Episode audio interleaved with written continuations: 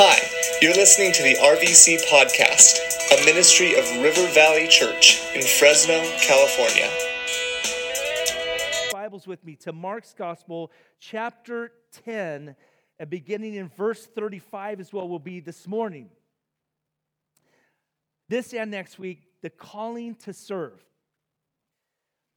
And what that really kind of looks like in our lives. This, this call that we have to be servants of the Lord. What that would look like at your household. What that would look like at your church, your fellowship. What that would look like in our community and uh, at your job or on your team or in your class. To see your life really, I, I think, is the idea behind uh, the, the messages that Jesus spoke to his disciples, in particular here in Mark's Gospel, chapter 10. To see your life as a servant because that's really a core distinctive of the Christian life. It's one of the core things that you're called to if you are a follower of Jesus. And this isn't volunteerism, this is having the heart of a, a humble servant that's really serving before an audience of one.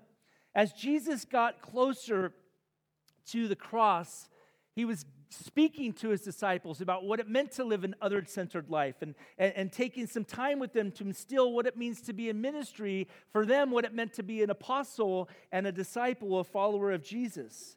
And, and, and the disciples were, they, it really just reflects human nature. As Jesus is making his way to the cross, they're having conversations about Who's the greatest among them? The 12 disciples are having an argument like, oh, no, no, I think that I'm actually greater. No, no, no, I think that I've got an edge on you. And in particular, this conversation that happened between two disciples and Jesus, the others got wind of it, and the two disciples' mother. It tells us in Mark, in fact, if you're there with me, Mark 10, verse 35, it says, And James and John, the sons of Zebedee, they came up to Jesus and they said to him, Teacher, we want you to do for us whatever we ask of you.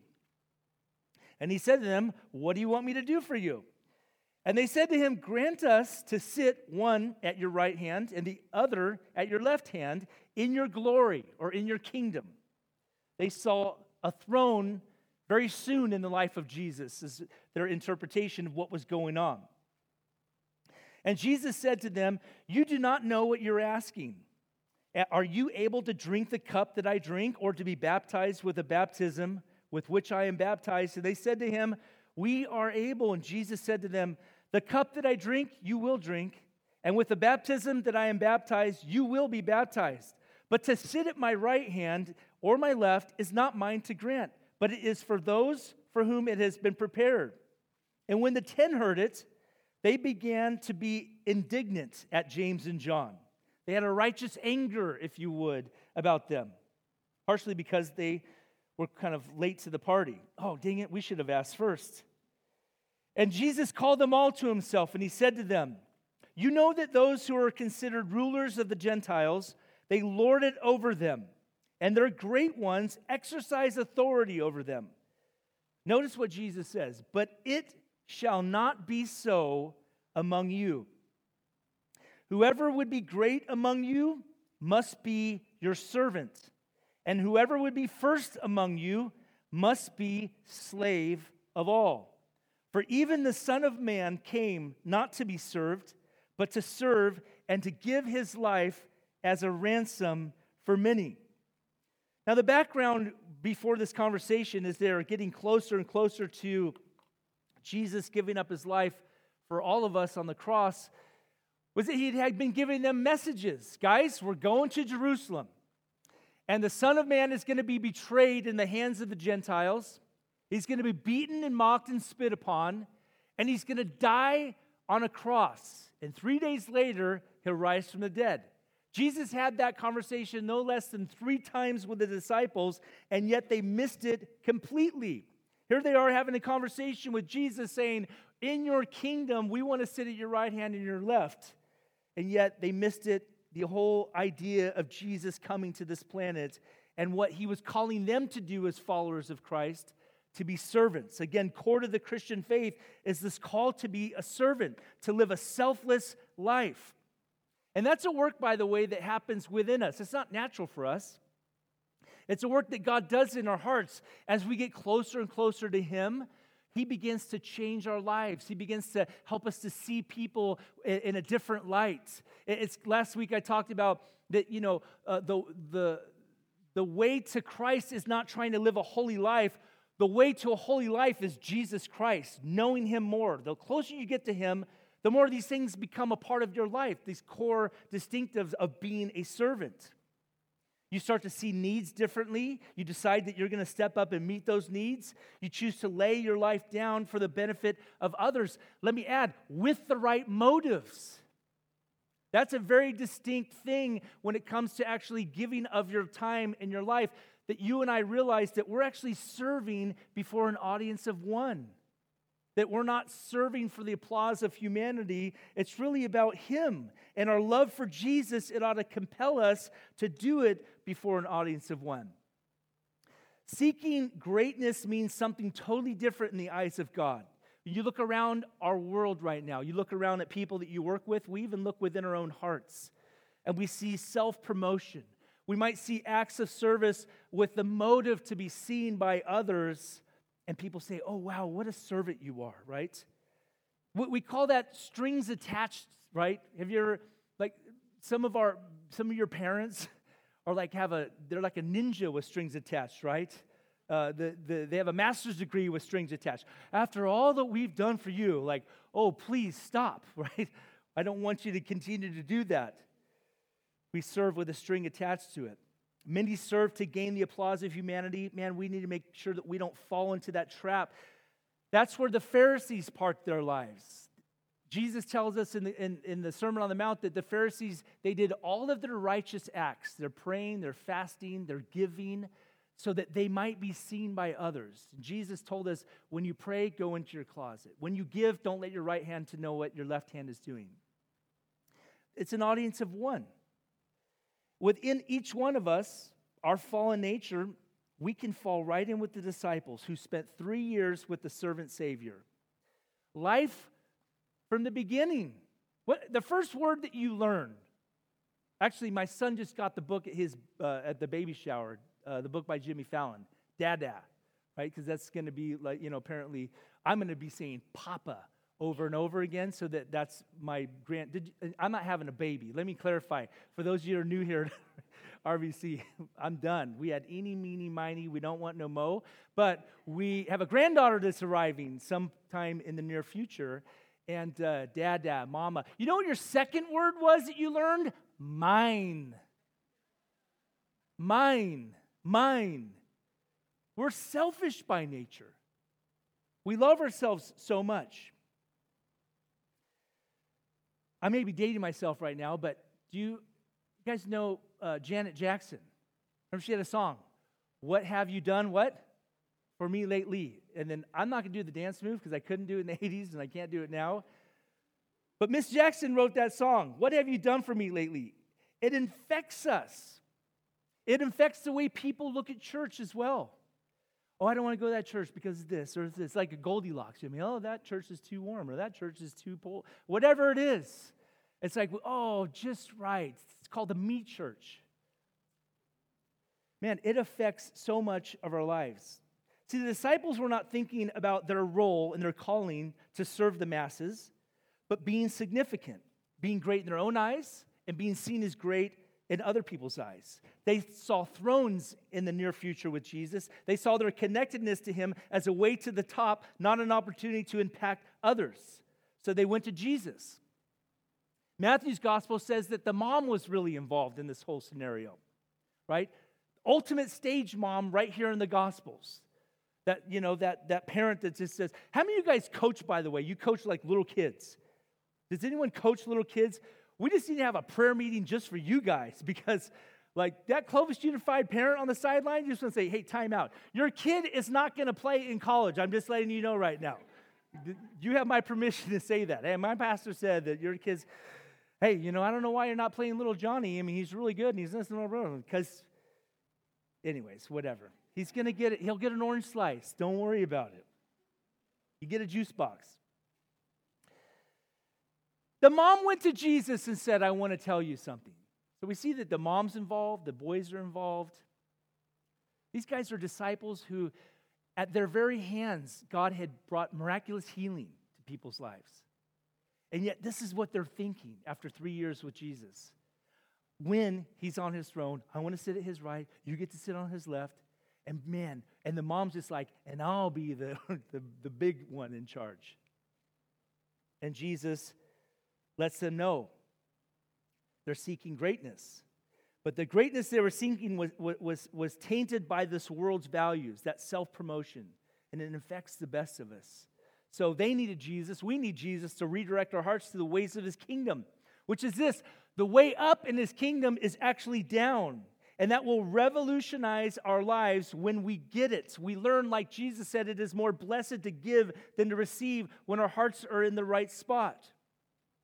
Paul told the church in Galatia, he said, For you have been called to live in freedom, my brothers and sisters, but don't let your freedom, uh, don't use your freedom to satisfy your sinful nature. Instead, use your freedom to do what? Serve one another in love. The world seeks position, power, prestige, and honor. But this self seeking, I'm convinced, is the reason for breakdown in most relationships, especially in marriage, where that humility is missing and that self focus is primary. There's a, a, book that was written back in the early 90s, maybe eight, late 80s, but uh, Chuck, Miss, Chuck and Nancy Missler, they're uh, ministry uh, people from Southern California, they were up in Idaho. Chuck wrote a billion books. Well, Nancy wrote a book, and it was about the restoration of her marriage. And the title of the book was called Why Should I Be First to Change? And it was based on the nudging of the Holy Spirit to say, Nancy, I want you to serve your husband, but he's selfish. Nancy, I want you to serve your husband. I want you to put him first in this relationship. I want you to put him above your kids, your little messiahs that you think run around. And she began to actually make moves to actually put her husband first. And, and they will testify, they won't now. They're both in heaven now. That would be really strange, wouldn't it? And here they are today, ladies and gentlemen, though. They're with God right now in heaven. Both of them passed away. But they had spoken saying that was the beginning of the change in their marriage that brought this, where they actually spoke at marriage retreats all over because of what God had done in their marriage. As she sensed God was calling her to put her husband first. The, the, the song reference, Miss Jackson, that I brought up earlier, here's, here'd be a better question. What have I done for them lately? What have I done for my spouse that met her, his or her need? When have I actually, in the last week, month, year, actually consciously made a decision to put their needs above my own? How your team would function different if, as a boss, if you and I would take on that role of servant. How God could use you to change lives by willingly laying your life down for the sake of his kingdom by having this kind of mentality. So Jesus says, Guys, class is open. Everyone gather around. There's James, John, mom's off to the side. She'd probably say, like, Oh, this ain't going to go good. like, boys, you're on your own now. Other disciples are there. They're indignant, you know what I mean? Hands, you know, crossed. Like, I can't believe you guys. What selfish men you are.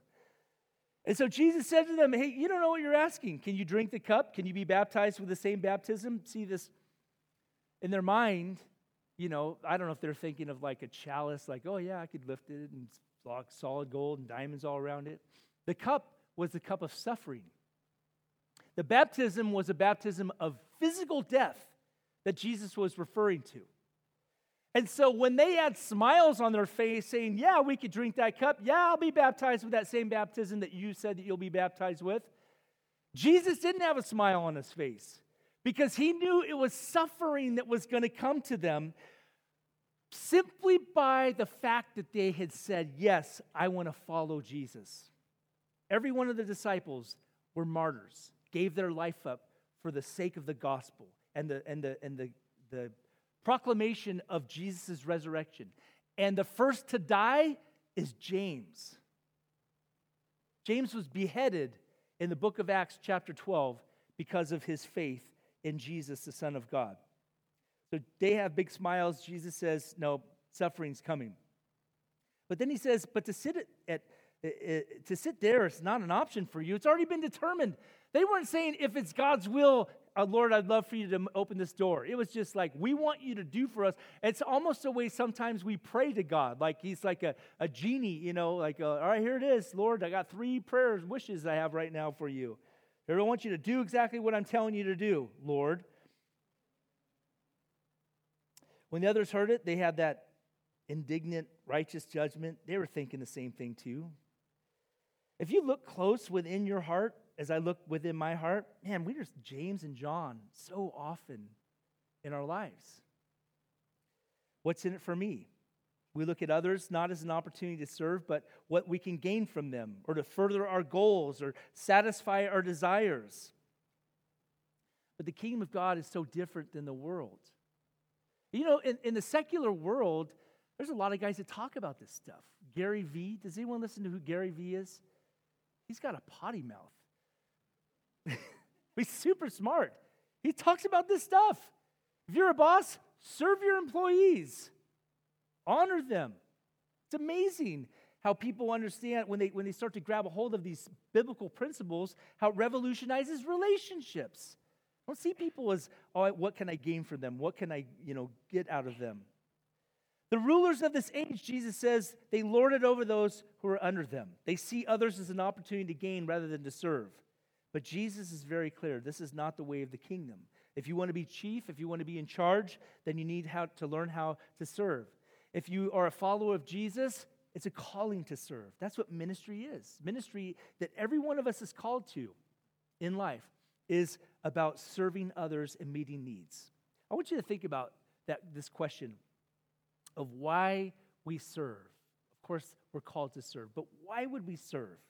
Why would we give of our time? Why would we sacrifice our lives? Next week, we're going to talk about a lot of practical reasons why we would serve and, and reasons why Jesus has even saved us and equipped us to serve. But this morning, we're just going to look at one primary one. And it, it's the one that actually is the most important.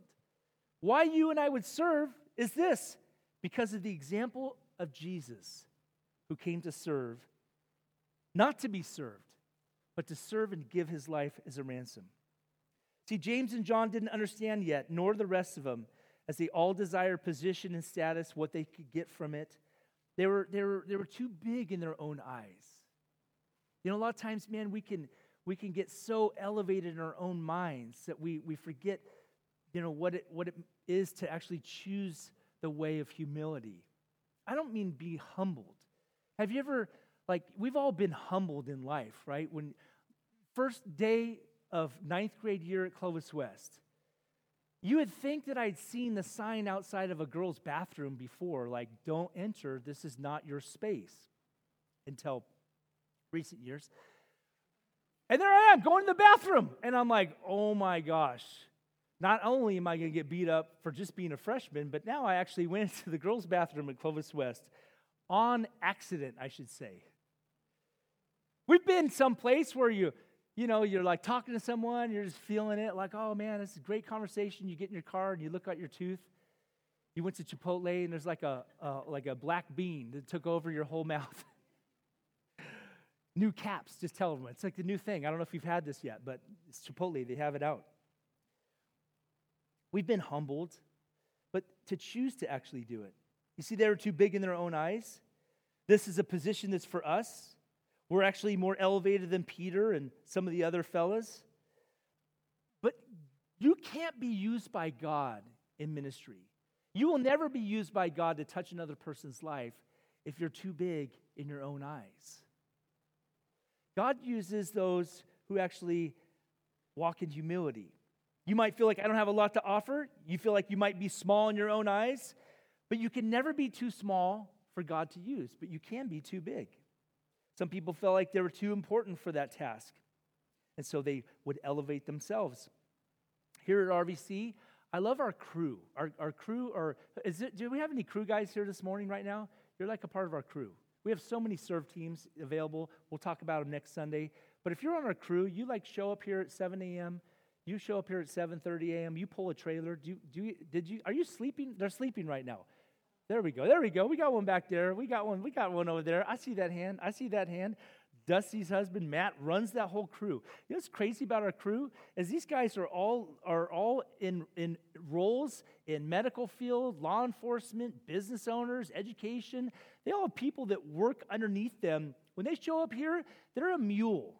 They, they, they carry loads to set stuff up. All the chairs that you sit in, all the stuff going on in kids' ministry, all the stuff outside, and all of our serve teams, it just amazes me that they do it with joy. And, and outside of one, they say, hey, don't take my picture. No, I'm just kidding. There's not even one that does that. It's just like serve. And it's such a blessing to see that do it really because of just a love for Jesus Christ. And all of our teams are in that, in that category a lot of people see serving outside of church as just a way to get recognized and important. One young man went to his church and said, The Lord is calling me into ministry. And so the associate pastor said, That is such good news. Follow me. And he followed him out to the closet and he gave him a broom and said, Hey, sweep all these sidewalks before Bible study tonight. Welcome to the ministry. And he was like, Well, man, I, I, I need a microphone. I got some preaching to do. The, the reality is, that's what ministry is. That's what serving is. What's needed? What does your spouse need? What does your aging parent need? What does your coworkers need? What does your, your, your coach need? When we talk to our young people, say, hey, listen, if your coach has got 48 little, you know, uh, what do you call those? Pylons, you know, those little cones, those little orange cones. You know what I mean? He ain't making a hundred grand being your coach. This is all volunteer, right? Help him pick him up. Carry that bag. You see somebody at work who's got a load they're carrying in from the weekend back to work, man, run out there, see if you can help them. It's just crazy how just saying, God, I, I can do and I can be anything that you need me to be and do. And having that kind of heart, it just revolutionizes life. It's about being a servant. The word minister, you know, we, we live in, in, in the last century or so in a, in a time where we lift up ministers like, like oh my gosh, this pastor's this and this pastor's that. And, and, and it's, it, it's in my profession. But the word minister literally means servant. To just serve with your time, to serve with your life, of which something all of us have been called to do and be. Jesus says, My church doesn't operate like the world. Humble service is the only prerequisite for greatness. And another moment with the disciples, after this one, he was with his disciples. We read in John's gospel that he was, this is now, we're hours away from him being betrayed. We're a day away from him actually suffering on the cross and giving up his life for the sins of the world, absorbing all of God's wrath for the sins of the world. And it says that it was there at the, you know, during the time of the Last Supper that Jesus laid off his outer garment. He put on the towel of a servant that was reserved for the lowest servant in the midst. And it tells us in John's Gospel, chapter 13, after washing their feet, he put on his robe again and he sat down. And he asked them, Do you understand what I was doing? You call me teacher and Lord and you're right, because that's what I am. And since I, your Lord and teacher, have washed your feet, you ought to wash each other's feet. I've given you an example to follow. Do as I have done to you. I tell you the truth slaves are not greater than their master, nor is the messenger more important than the one who sends the message. Now that you know these things, God will bless you for doing them.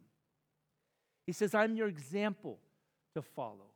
Why take on that role of a servant in your life right now? One primary reason because Jesus, your Savior, gave you an example of what it means to serve. It will change the way your life operates, the people around you. Paul tells us that Jesus is the example to follow in Philippians chapter 2, verse 3 through 8. He says this Don't be selfish, don't try to impress others, be humble. Thinking of others is better than yourselves. Don't look out only for your own interests, but take an interest in others too. You must have the same attitude that Christ Jesus had. Though he was God, he did not think of equality with God as something to cling to. Instead, he gave up his divine privileges. He took the humble position of a slave and he was born as a human being. When he appeared in human form, he humbled himself in obedience to God and he died a criminal's death on the cross. Paul says that to, to be a servant like Jesus, you need to have the mindset that Jesus had. Have this mind in yourselves. Being a servant like Jesus, it requires some of the things that Paul talks about. Number one, it requires humility. It requires the ability to be humble. It requires obedience. It requires sacrifice and commitment. Humility is an attitude that you and I have where we, as Paul said, consider others as better than yourself. This is not about putting yourself down. This is not berating yourself. Oh, you're so dumb. You're so weak. You're this. It's actually about just lifting other people up. I love what C.S. Lewis said about humility. He said, True humility is not thinking less of yourself, it's thinking of yourself less and thinking about other people more and putting their needs. It's expressed when you and I put others first. It requires obedience. That's a choice that you and I make to act and to serve. Jesus calls you and I to serve. He says, You saw me wash your feet. That's what, how I want you to treat other people. You, you see that I've not come to be served, but I've actually come to actually wait on others and to serve humanity and to give my life as a ransom for many.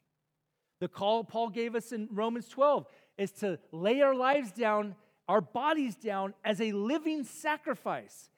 It is pleasing to God and it's our reasonable worship. That's a decision that you and I make to either choose to obey God or to not.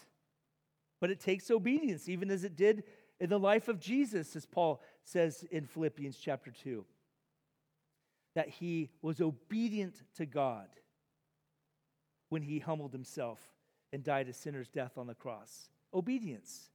Paul said uh, earlier, we talked Galatians 5:13, serve one another in love. That's a command that you and I have. This is not, these aren't like optional things, you know what I mean?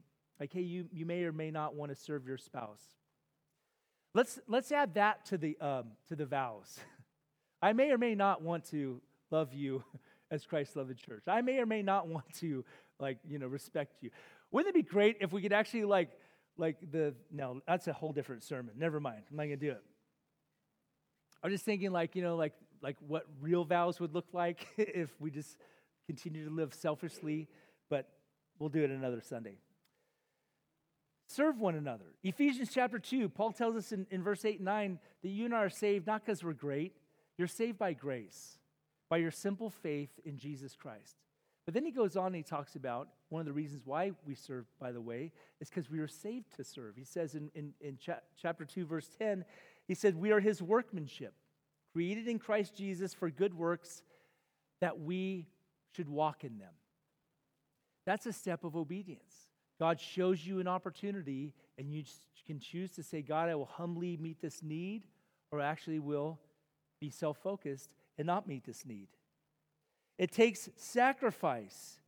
As Jesus took on the form of a servant, he laid aside his divine privileges. You sacrifice your time when you serve other people. You sacrifice your resources. You sacrifice your body as you willingly lay down your life as a living sacrifice. It takes sacrifice to be a, a servant. You sacrifice your own wants. Show of hands. Those of you that are married right now, it, it's, it kind of like rocks your selfish world, doesn't it? Can we just get a show of hands? Babe, you could raise your hand. I'm not embarrassed right now. it's like you get married, you just go like, oh, it's going to be fun. All these gifts from Gottschalks. That's, that's what we got. So, all you with Amazon, man, you have no idea how rough it was back in the day. We had like Weinstock's and Gottschalks, maybe Montgomery Wards, right? Where'd you, where'd you get registered at? No, we didn't have Pottery Barn, okay? This is just stuff I'm getting. These are things that just take me off about life. But you get confronted that you're a selfish human being. One of the first Saturdays we were married, I did what I always did. I had to get 40 grams of protein in to feed my muscles tissue, and I had to get enough carbs in for fuel my workouts later on. Okay? It was like eat food, work out, and now I'm married. And my wife just humbly just watched me just make this beautiful breakfast for myself. And I'm just like going like, are you are you not going to eat? Do you not need any protein? You, you know what I mean? And she's like, wow, what a lovely meal you made for yourself. 27 years later, who made your breakfast this week, babe? Thank you very much. I'm like an algorithm for marriage. You know what I mean? I learned. learned, learned well. You got to sacrifice. You got to sacrifice. You want your relationships to go well?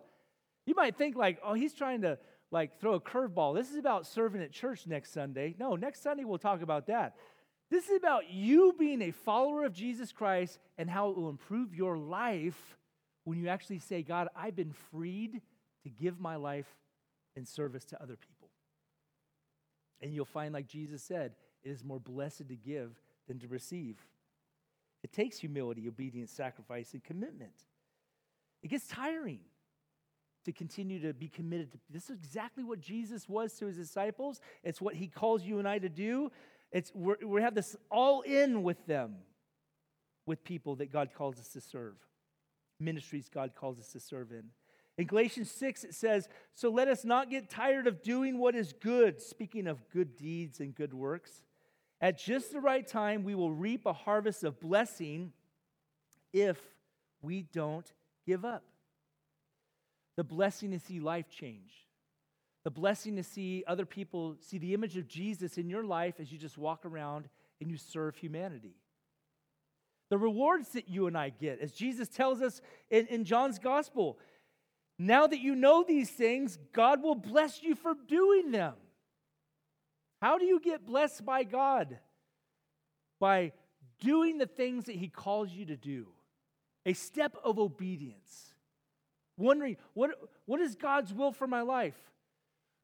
Do the next visible thing that He's calling you to do, and you'll find that you'll know what God calls you to do in life. It's hard to steer a parked car. Do the next thing that God's calling you to do to serve and to give of your life. You get rewarded from the Lord one day in heaven as your life of obedience you get rewarded as we, we, we see Paul talk about the Bema seat or the, the judgment seat of Christ, where you actually be rewarded for the things that you've done for his name and in his kingdom. But you also get the reward of knowing that you're being used by the Lord. You're, you're easing somebody else's burden. Somebody in your life could just use a, a little hand up right now, a little help out. And that little tiny effort can make such a huge difference in their life.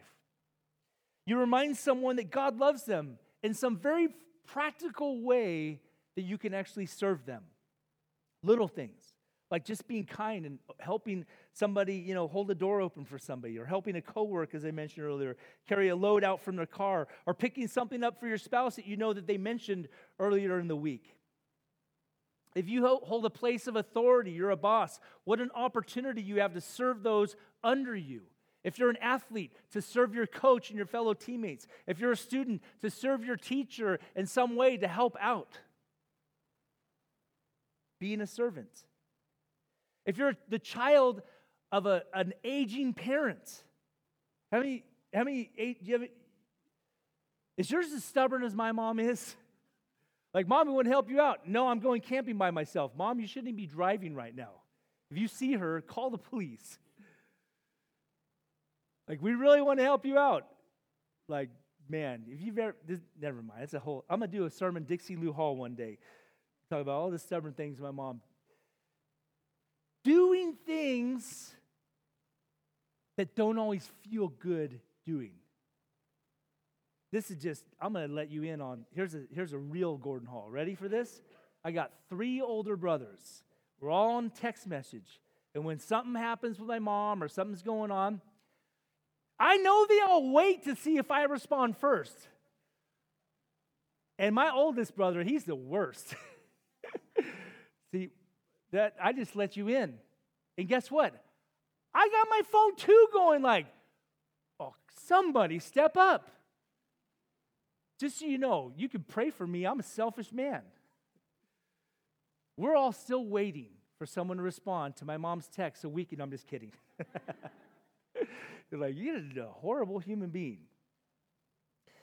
And when I do, just so you know, I want them to all know. So I let them know, hey, don't worry. I took mom to the doctor to get her cast off.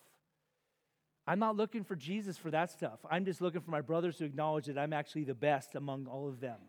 Right? That's not for Jesus. I just want, you know what I mean? Thanksgiving, I want them to all look at me like, dude, what would we do without you? I'm like, thank you, okay? There's a lot of Jesus got to get more in here. At your church, you see a problem, maybe you're the solution.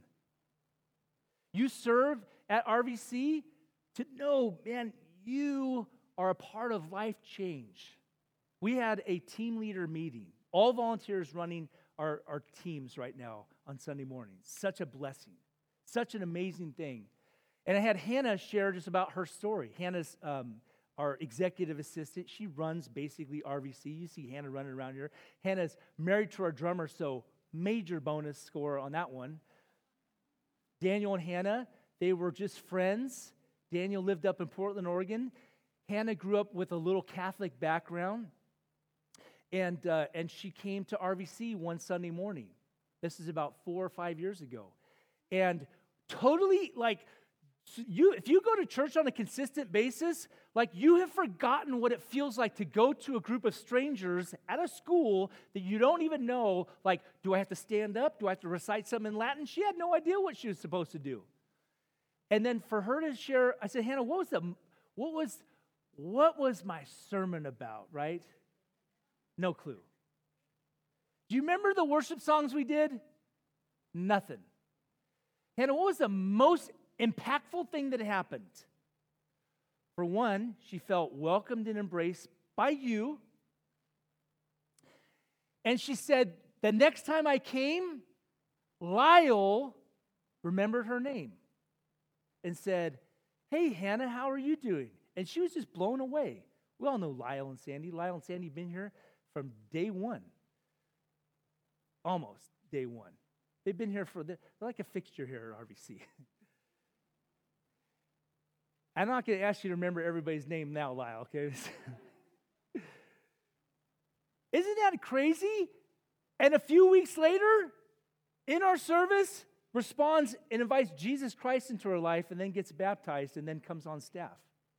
That was so impactful. I thought to myself, like, what you and I do here, now this is that curveball I just threw. I said I wasn't going to do it, did I? Impacts lives. And we think, oh, just set up and we just did the kids and we did our cafe and we did this and gee, I could be an usher, I could jump on a serve team. And it's gonna, this is not a fair at your kid's school. This is not, did you guys gain enough money for, you know, your school to buy, you know, a Tesla for the principal? Clovis Unified. This is about eternal life and eternal death. This is about people coming out of darkness into the marvelous light of the Lord by simply saying, I want to I want to serve with my time. Here, out there, in your community, hey, why do you do what you do? Hey, thanks for helping me out. Man, you know what? God has just done so much, so many great things for my life. Man, I just feel like that the only thing I could do is just give back because of what God has done.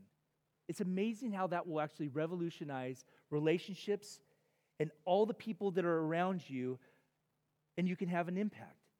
Remember why you are serving humanity, serving your family, serving your team, serving your coworkers, serving even at your church. It's because your servant Savior Jesus came to give you an example as one who wasn't served, but came to serve and give his life as a ransom for many. And he calls us to walk like him before an audience of one. Next week, we are going to talk about serve teams and opportunities. Three times a year, we like to have what we call an on ramp, where you can find out information about how you can be a part of life change and being a part of helping others know Jesus and helping RVC make him known. It takes the body of Christ coming together to make that a reality, hearts of servants that desire to be poured out for others, but it begins at home. It begins with the people that are closest to you. Easy to for, you know, for us to go and serve our buddy who needs some help on a project, but maybe your spouse needs some, some help.